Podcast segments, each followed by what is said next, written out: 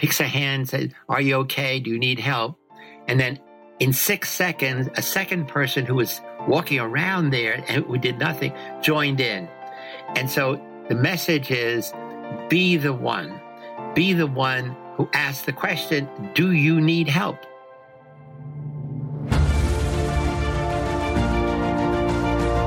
Hello and welcome to the Daily Helping with Dr. Richard Schuster. Food for the brain, knowledge from the experts, tools to win at life. I'm your host, Dr. Richard. Whoever you are, wherever you're from, and whatever you do, this is the show that is going to help you become the best version of yourself. Each episode, you will hear from some of the most amazing, talented, and successful people on the planet who followed their passions and strive to help others. Join our movement to get a million people each day to commit acts of kindness for others. Together, we're going to make the world a better place. Are you ready? Because it's time for your daily helping. Thank you for tuning in to the latest episode of the Daily Helping Podcast. I'm your host, Dr. Richard, and today's guest is legendary.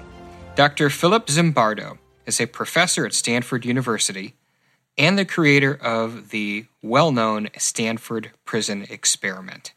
Dr. Zimbardo has spent over 50 years teaching and studying psychology. He currently lectures worldwide and is actively working to promote his nonprofit, the Heroic Imagination Project. He has written over 60 books and has over 600 publications. His current research looks at the psychology of heroism. He asks, what pushes some people to become perpetrators of evil while others act heroically on behalf of those in need? Prior to his heroism work, he served as president of the American Psychological Association and designed and narrated the award winning 26 part PBS series Discovering Psychology. Amongst his very well known publications are Shyness, The Lucifer Effect, The Time Cure, the Time Paradox, and most recently, Man Interrupted. His TED Talk on evil has been seen by millions of people around the world. Dr. Z, as you have asked me to call you, it is awesome to have you on the show. Thank you so much for being here. My pleasure, Dr. Mitchell. So, I what I want to do is jump back to something that's in your bio because you've done so many things over your career in the field of psychology. But what we're focusing on today, your work with the Heroic Imagination Project. And I want to take a step back because I know you've done some research into the psychology of heroism, specifically what makes some people do evil and what makes some people act on behalf of others. So, talk to us about how you started doing that research and what the evidence showed, what the research showed in that regard. Yeah, I should mention that the transformation from spending much of my academic life at Stanford studying how good people turn evil, featured in the Stanford Prison Experiment, and earlier research I did on de individuation, meaning what happens when people feel anonymous, that um, I had presented that research at a two, uh, 2007 TED conference in Monterey. And essentially, it was called The Psychology of Evil. Six million people have watched it. And after going through the evil part, I switched and said, We now know that using basic social psychological principles, we can make most good people, the majority, do bad things.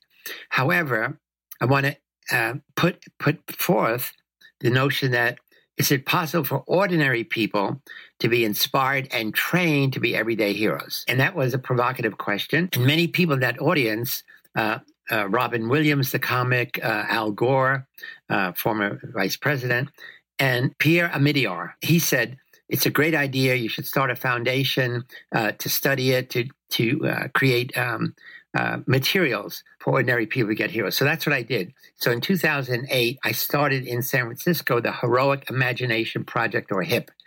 And it's a program designed to teach people, starting with high school and college kids, but now we're expanding to institutions and corporations, how to stand up, speak out, and take action in challenging situations in your life. And what I've done is I've created six educational lessons or modules, each organized around a basic principle of social psychology, like how do you transform passive bystanders into active heroes? How do you transform people who have a fixed, static mindset into having a dynamic growth mindset? How do you change people who actively discriminate against others into caring and being open to differences? So these are some of the programs. And each program is about 20 or 30 pages, but the key is they're all built around provocative videos. So essentially, we have we have uh, samples of these on our website online, heroic imagination I think it's org, and then schools license the, the material one one two three lessons, and then I do training of teachers or trainers, and I train them uh, to continue. And now we're about to develop online training and on, online delivery of our materials. Uh, and so when we began, uh, we also started doing research on heroism. And one of the first things we did, we had a national probability sample about maybe six six years ago. We simply said, here's our definition of heroes. Heroes are people who help others in need or they defend a moral cause. And what's different between heroism and altruism, heroism involves a potential risk to life or limb, or if you're a whistleblower, uh, often it means you don't get promoted or you get fired. Then we asked people, Have you ever done any heroic deed? And we gave examples. And 1,500, it was a national probability sample, 1,500 answered. And of those, only 20% said, Yes, I have done any of these heroic deeds. And then we analyzed who are those people. What we found out is men were more likely than women because men were more likely to be first responders. But curiously, when heroism involves a social network, a group of people not alone are helping, women are as likely or more likely than men to help. The most amazing, so the more educated you are, curiously, the more likely you are uh, to be a um, uh, to be a hero. You're more likely to be a hero if you live in an urban area rather than a rural area. I mean, stuff has to be happening around you. And then the most dramatic finding is African American men and women were twice as likely as Caucasians to have done a heroic deed. And now we're following up on that to see is it simply that they have more opportunity, or we think it has to do with they have more empathy. That is, having been in many situations they, where they have been the victim, they are ready to come to the aid of others in need others being anybody, um, Caucasian, Asian, or, or, Black people. So, so, that's the beginning of our research. And now we're branching out. Uh, I'm working with a man named Scott Allison, who you might want to interview sometime. He has a hero research program uh, at the University of Virginia uh, that he runs with um, Al Goethals, and they they have a whole team of young people, students who who do are regularly doing all kinds of research on the nature of heroism. One of the things, Dr. Z, that you said I found so interesting is your definition of heroism versus altruism, mm-hmm. in and that essentially good people may not be motivated to help others because they fear of the risk, they fear the consequences of helping others. And a lot of people are probably familiar with the bystander effect. We've all heard the story of the woman screaming in the in the city, and, and tons of people heard her, but but didn't help her. That was actually 60 years ago. It was Kitty Genovese, in New York City. Yeah, and it's we recently at the American Psychological Association we had a whole session about Kitty Genovese. About there's a new movie, there's several new movies about her. But again, we should tell your listeners, remind them that is, uh, it was a situation where she was being attacked in the middle of the night by a apparently a crazy guy named Winston Moseley. He was just a crazy guy who just, just when she stepped off a bus, just began to follow her and began to stab her, and she's screaming. And it was clear some people heard uh, and did not respond, did not come to her aid. And finally, he killed her. So, that, so, so that was um, uh, the start of the bystander effect research. So, two of my buddies in New York, John Darley, who was at New York University, where I was at the time, and Bibb Latané, who was at Columbia, uh, they started a whole research program on understanding the nature of the bystander effect. Why is it that the more people present, paradox in an emergency, paradoxically, the less likely anyone is to help? And that means if there's as few as three or more strangers, they form a social norm which says do nothing, mind your own business. And, and so they did a lot of research in different settings that, that proved that over and over again. And it didn't matter whether the subjects were intelligent college students or not. And what was always surprising to me is when you talk about social norms, it means you're in a situation where you want other people to like you, you want other people to respect you, and you see what other people are doing, your buddies, your friends, family, and you go along to get along. You do what they're doing. But here are strangers in, in some cases, you're never going to see them again in your life. You're on a subway station, somebody falls on the tracks, everybody looks, and nobody helps. People are going to get on the next subway and, and disappear. But still, that um, silent social norm of do nothing, mind your business dominates. And people who, if they were alone, would help, now they're in this silent uh, majority and they do nothing. Wow. And one of the modules that the Heroic Imagination program addresses is to help change people from passive bystanders to heroes. How do you do that? We engage people in our in our program through provocative videos because everybody lives in a visual world now and nobody can sit and listen to a lecture.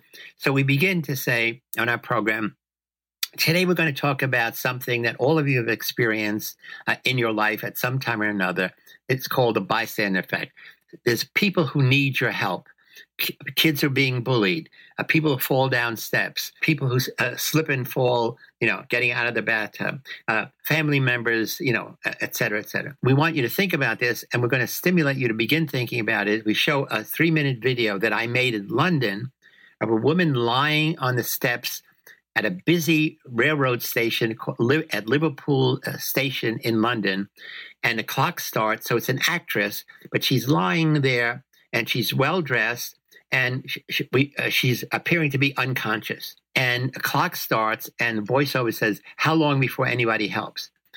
Clock goes for four minutes. 35 people pass by within one foot of her, and no one stops to They all look, and no one stops to help. Uh, and then the, uh, then we the um, video stops, and then we say, "Have you ever been in a situation like this? Uh, what what did you do? What would you do? What would you do in this situation?" 100% of the people say, I would help. How come when you're looking in, everybody says, I would help, but when you're in that situation, uh, you, you are numb to helping? Well, that's called the bystander effect. But now let's watch scene two. Now, what you see is some guy passing by a construction work who stops, goes over to her, picks her hand, says, Are you okay? Do you need help? And then in six seconds, a second person who was walking around there and who did nothing joined in. And so the message is be the one, be the one who asks the question, Do you need help? But now in our program, we say, okay, now let's do some critical thinking. When should you suppose it was a dangerous situation? Suppose somebody was bleeding, suppose two people were arguing, suppose there was a, a fight. Then what do you do? You still have to do something but you, we want you to be a wise and effective hero. So in this case, you call for help. You dial 911, uh, you call other people to help. But then, then we say, well, what are all the reasons you don't help us when it's not even dangerous? Then we say, well, here are the reasons. There's something called the spotlight effect. You don't want to stand out. You don't want to be different. You don't want to look dumb. Uh, and then we show you how to diffuse that. Uh, and you know, and so our program it's built around these provocative videos.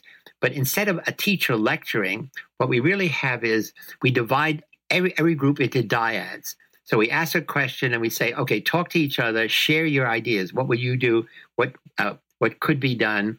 Or we have them actually write out the write out their answers, and then we continue by saying, okay, let's let's put you on the spot. When have you been in a situation where somebody needed your help and you didn't help? Who was it? When was it? How do you feel? Shame. When were you in a situation somebody needed your help and you did help? Who was it? When was it? How do you feel? Pride. Now, have you ever needed help?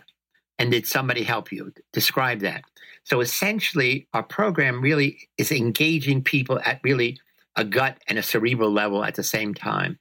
And it's through the videos, it's it's now, uh, kids working in dyads, we call them you're part of a hero squad. And we try to have a boy and a girl working together because as separate work I'm doing, guys now live in a virtual reality video world, playing video games, watching porn, and women are excelling. So we want we want the positive impact of women uh, to be in a dyad uh, working with a, a hero team partner.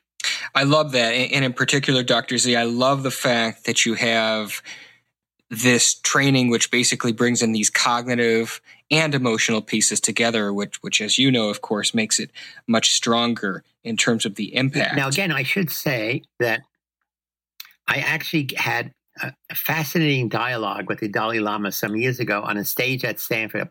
I was the first of a series of researchers uh, who were being funded by the Center for Compassion and Altruism Research to do research on compassion.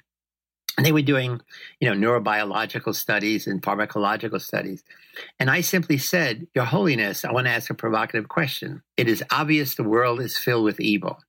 And while we are waiting for everyone in the world who is evil to complete a, a meditation compassion training program, don't you think it would, should be possible to transform empathy and altruism which are really cognitive emotional states, into active heroism, which is a civic virtue, because only action changes things. Compassion, empathy, altruism are, are really states of mind and states of emotion, which should be the platform for action. But in fact, in many cases, uh, people who are promoting compassion, they stop there. And uh, he he hemmed and he hawed. At the end, he said probably because he still believes compassion will win out. And I come from the South Bronx. I come from a place where there were evil men trying to corrupt little kids like me all the time, and it's their job.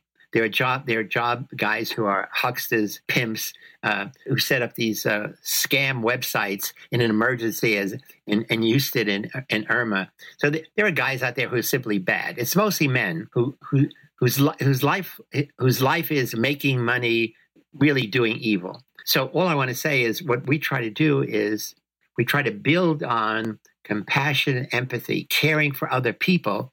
In fact, the main part of our program is learn how to be sociocentric because the enemy of heroism is egocentric. It can never be about me or I. It's always about we and us. And that's that's you know one of the main takeaway messages that we I try to get across. Hey guys, Dr. Richard here. For the past seven years, I've been privileged to bring you incredible guests who are changing the world and can help you become the best version of yourself. I'm really excited to share with you a new quiz that I created based on my clinical training that will curate for you a custom list of my top episodes and actionable strategies to help you wherever you are on your journey. All you need to do is go to drrichardschuster.com to take it, and it's 100% free. You'll be taking the next step on the journey to unlocking the power of you, and I can't wait to see where you'll go.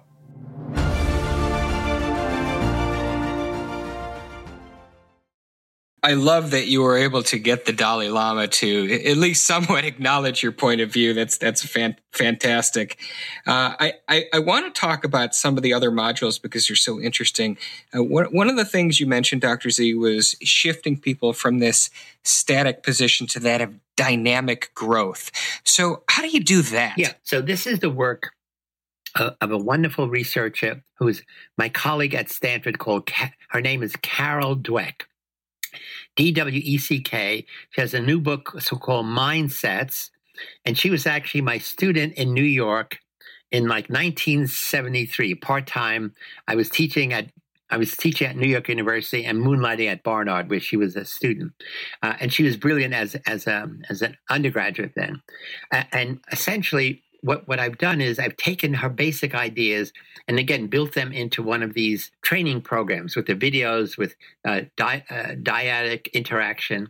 And essentially what we really say is all of us including phil phil zimbardo dr z we have fixed mindsets about certain things.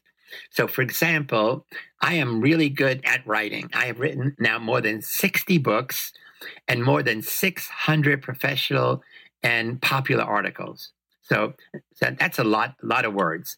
However, I don't do crossword puzzles. I'm not quote, good at crossword puzzles. Here's a fixed mindset. And because I think that, I never try. Uh, the second thing is um, my whole family are musicians. I love music. I go to jazz concerts all the time. I go to symphony, and I cannot carry a tune. I am an unmusical person. Again, so here are, here are these contradictions, and and therefore, for example, I never try to sing uh, which I would love to be able to do. And so we all have this. Now, what's terrible about mindsets, it's really the basis of prejudice because we also think, many men think, women are not good at technical stuff, at engineering stuff, at math stuff, at coding, uh, and we have positive things. Asians are really good at, at tech related things. So so a fixed mindset is really static. It's it's really like blinders we put on ourselves and on other people when in fact, what Carol Dweck shows that we, we show throughout our program, our lesson with videos and, and provocative uh, examples, interactive examples, every single ability, every single talent is improvable with practice and effort. Those are the key words practice and effort. And when you're just starting out something new, we tr- and so we're trying to get even into elementary schools. So a lot of kids from the very beginning say, Hey, I'm not good at math. The key word is yet. Y E T. I'm not good at math yet. I'm not good at foreign languages yet. Uh, I'm not good at uh, learning computer coding yet.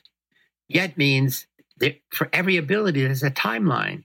It takes practice at the beginning. So for many of us, we quit too soon, uh, or we begin to label ourselves, I'm not good at X. And therefore, once you say that, you don't want to spend your time doing things that you're not good at. Uh, so our program has really been inspiring. A lot. We have lots of evidence that you know kids have changed in fundamental ways. And then of course we say bring this home you know share this with your parents. So in our program we have little cartoon like uh, booklets that uh, kids uh, uh, write their answers you know what are you good at? What are you not good at? And then we have a description of how, how mindset works.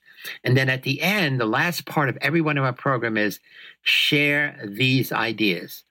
Every student should become a teacher every of course we know when you have a transmission mindset rather than a reception mindset you learn the material better. So if if you know that what you and I are talking about, you're going to have to remember enough of it to tell your friends, your colleagues, your family.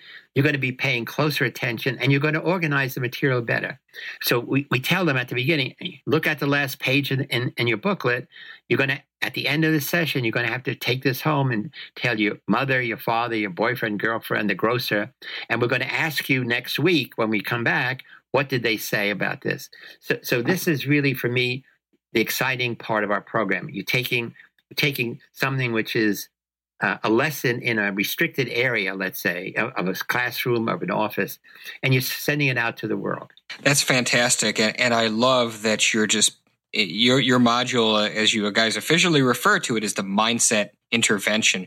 But essentially, that you're doing this with young people is so exciting because you're taking kids who have an I can't position and changing it to yes, I can do it. Maybe just I'm not great at it yet, but I'm going to get there. Yeah, see, but again, as I said with prejudice, it's also like stereotype threat imposed on yourself.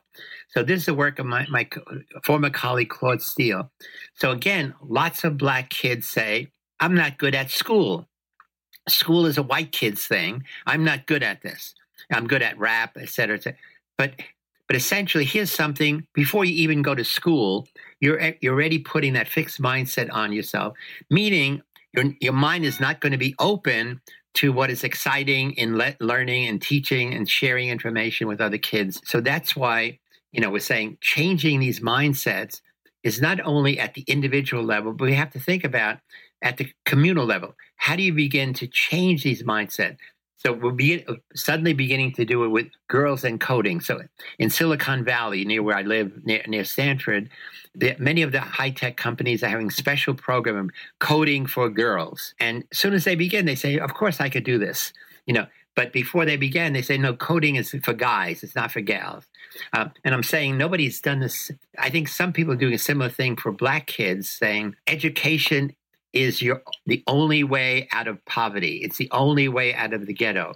It's the only way that you're going to live a happy, full life by filling your mind with new ideas, with new thoughts, with new inspiration. And, and so we need more organizations to take these programs, again, not only in, into the Black community, but also similar in the Hispanic community uh, in, uh, in America. And you have talked about, as one of your modules as well, moving from discrimination to growth, which in terms of implementation is a little bit different than the mindset intervention that we've been speaking about for a few minutes.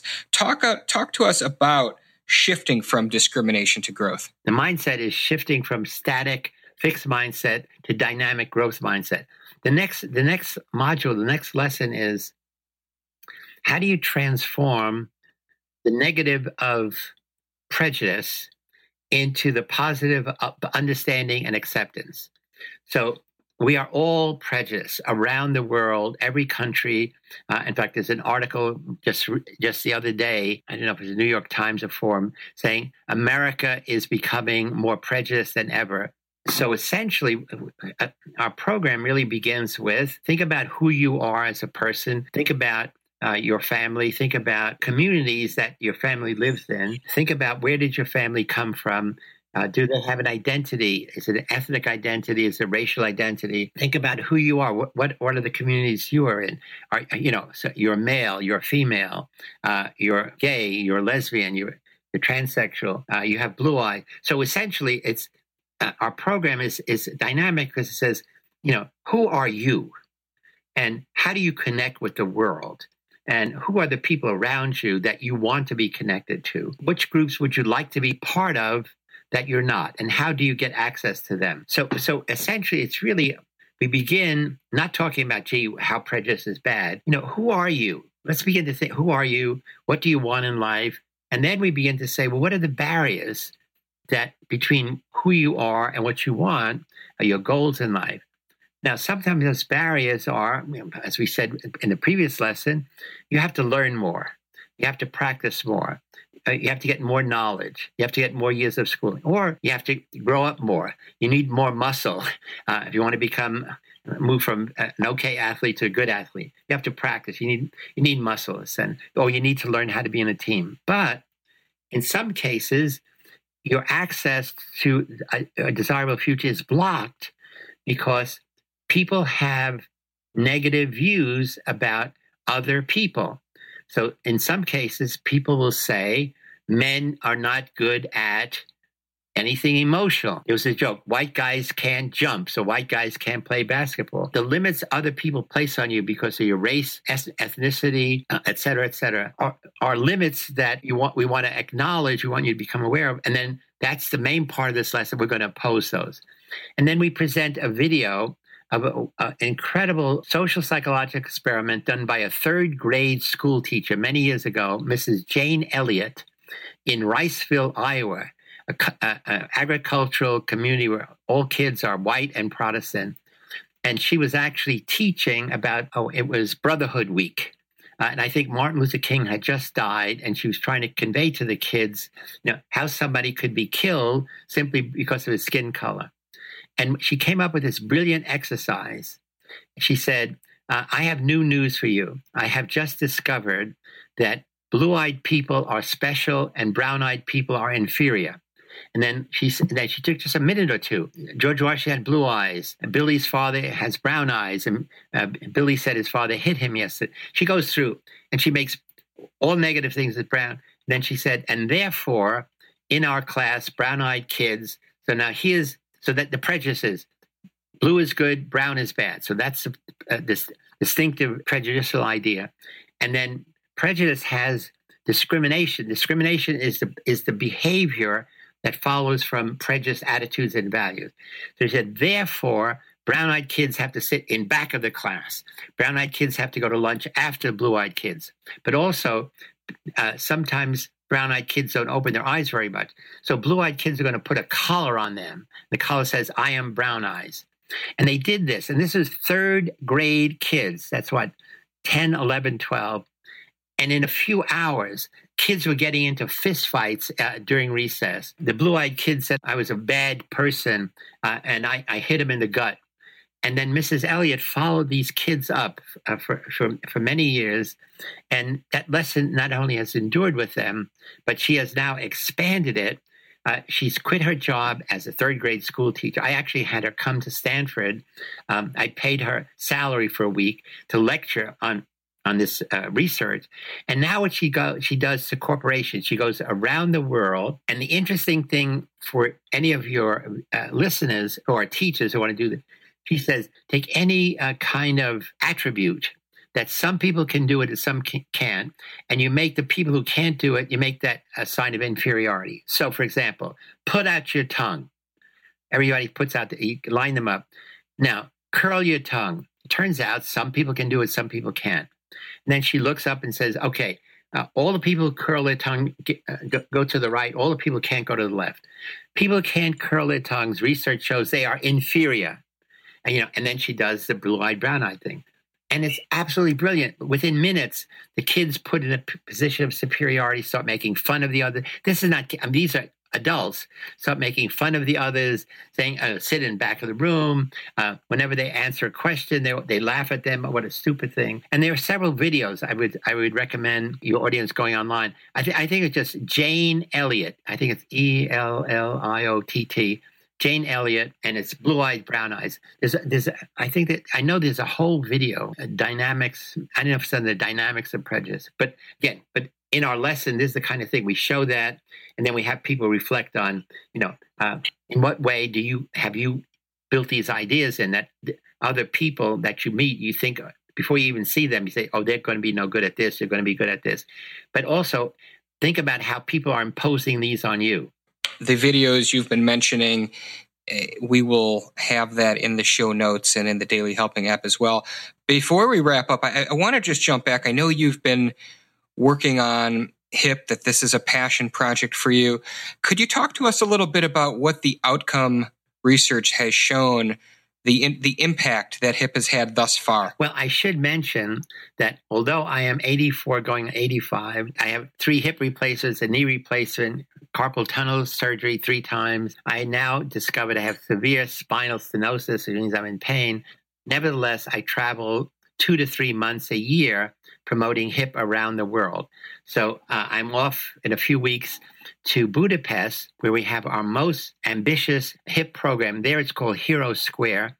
I went there four years ago. I gave a lecture, and at the end, you know, I said, you know, uh, you know, we think almost anybody could be a hero. And many people came up and said, You don't understand. Hungarians are pessimistic. As soon as we hear anything new, our first phrase is, We doubt it. We doubt it will work here. And in fact, it's working better in Hungary than any place in the world, meaning after I did a training of 20 teachers and trainers, they now do trainings every single week. And there are more than 10,000 high schools around, high school students around uh, Hungary and 400 teachers who are teaching our lessons routinely. And now in Hungary, they are moving into teaching these lessons of bystander mindset, of prejudice in corporations, in Mercedes Benz, uh, in telecom, uh, and elsewhere. And then, but also our program is in um, in Sicily, in Tehran, uh, uh Iran, uh, in Bali, Indonesia, in, in Australia. Uh, and we're just starting a program this weekend in Prague, in Bratislava. So essentially, I go around, I do trainings, but then it's like I'm like Johnny Appleseed. I plant the I plant the seeds, and and the, uh, other people irrigate, and nurture them, uh, and then uh, take it take it and develop it more fully. Um, outstanding. And, and Dr. Z, you've been such a huge pillar in modern psychology and so many people are aware of your your various works. But i'm curious from your own personal perspective a hundred years from now what would you want your legacy to be? Well maybe he created a generation of everyday superheroes. That would be one. Secondly he made us aware of the, of the the extent of shyness around the world and what makes people shy and more importantly, he devised a, a new therapeutic program that is almost 100% effective in making people less shy and more um, extroverted. And the shyness clinic, I so just very quickly. So, so that that's what I, I love on, on my epitaph, that he created a, a new generation of heroic, uh, everyday superheroes, and uh, he helps shy people overcome their shyness and therefore become more part of the the human social community. And I love mention, that. Why did I do that? I mean, I'm an extrovert, but in 1972, right after I did the Stanford Prison Study, I'm lecturing to my big class at Stanford, maybe 500 kids, and I said, uh, "How many of you plan to be prisoners? None. How many of you plan to have a job as a prison guard? None. So why should you care about this experiment?" And they said, mm.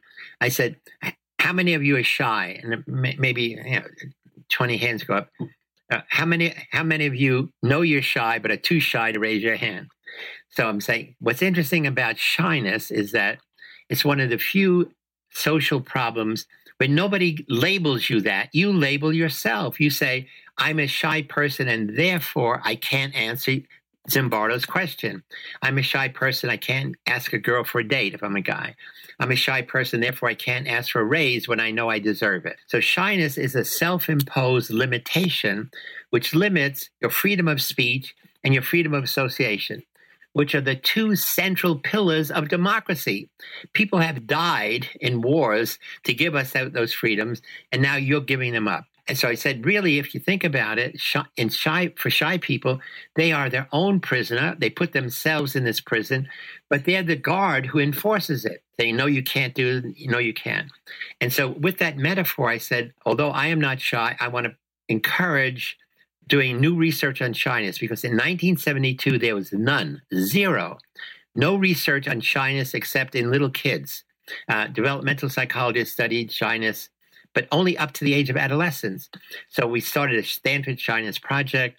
Uh, we got a, I got a grant. We did research, cross cultural research, uh, laboratory research, and then after a few years, my Stanford students tell me, "Hey, we know enough to start a clinic to help our friends who are shy." And so we started a clinic and we called it experimental clinic because since I'm not trained as a clinician, I couldn't do it, but it's an experimental clinic. And then we then moved it into the, for the staff, and then we moved it in the community. And that clinic, that Shyness Clinic, is still in operation at Palo Alto University near Stanford. It's a clinical training program. And so I should mention the other thing I did is I created a shyness inventory, not a scale, which really says let's analyze you know why when are you shy how extremely are you shy who makes you shy what situations what kind of people how do you react in this so what we're able to show is shyness has three major components and once we identify that in treatment we can focus on on which of those three is the main source of your shyness or sometimes it's one two or sometimes all three and the therapy can be focusing on that so for some people it, it's all cognitive. I'm too fat. I'm too dumb. I'm too stupid. I'm, uh, I'm unlovable. Nobody would like me. So essentially, we're going to do cognitive behavior modification. For some people, it's not cognitive, it's affective, emotional, physiological. I blush. My, my heart races. Uh, I, I, get, I can't breathe uh, uh, properly when I'm in these shyness inducing situations. And so for them, we, we're going to we teach them meditation we teach them some self-hypnosis we teach them physiological control mechanism for others it's not uh, in the body it's not in the in the thoughts it's in social skills they don't know what to do they don't know how to do it they don't know how to start a conversation uh, be, they don't know how to be a good listener even so we teach basic social skills as you would for example in a drama class so so we have these three modules which make up our, our, our, therapy program. So it's very it's very directive. It has nothing. We don't do any psychoanalytic. We don't say where did the shyness come from. You know, nothing about your history. It's like how does shyness affect you right now? In what situation? What kind of people? And also, would you like to overcome this? Now, clearly, if people are going to come for therapy, they're there because they want to eh, reduce it, overcome it. And we have been incredibly effective. I mean, 80% to 100% with, in, in many cases. And of course, we, it, it, uh, since it was experimental, at the end of, uh, I guess it was six or eight week sessions, we, we bring them all together and we have various projects where we show, we put people in a situation where they have to ask for information, we have to ask for directions. Uh, we even created um, a sock hop, a dance, where girls sitting on on one side of the room and guys on the other side. The graduation is the guys have to ask the girl to dance, the girl has to say yes, and you have to actually dance. So it's it's an unusual kind of uh, graduation ceremony, but it was really wonderful. That's fantastic. And I could talk to you forever, but we are getting close on time here. So, as you know, I like to wrap up all my shows with a question I ask every guest who's been on, which is Could you share with us your biggest helping, Dr. Z? That is the single most important piece of information you'd like somebody to walk away with after listening to this episode today. Make someone else feel special. Slash, make some el- someone else you meet or know smile move out of your comfort zone of focusing on yourself in an egocentric way out into the world of promoting sociocentrism. So those are those are the biggest things and people don't do that only because it feels awkward because everybody has this kind of classic shyness. But once you do it, you change the world. Outstanding. Well, I really enjoyed having you as a guest, and everything you said was was terrific. Dr. Z, where can people find out more about HIP? Heroic Imagination. I never remember if it's .org or .com. So we have a wonderful website, uh, Heroic Imagination.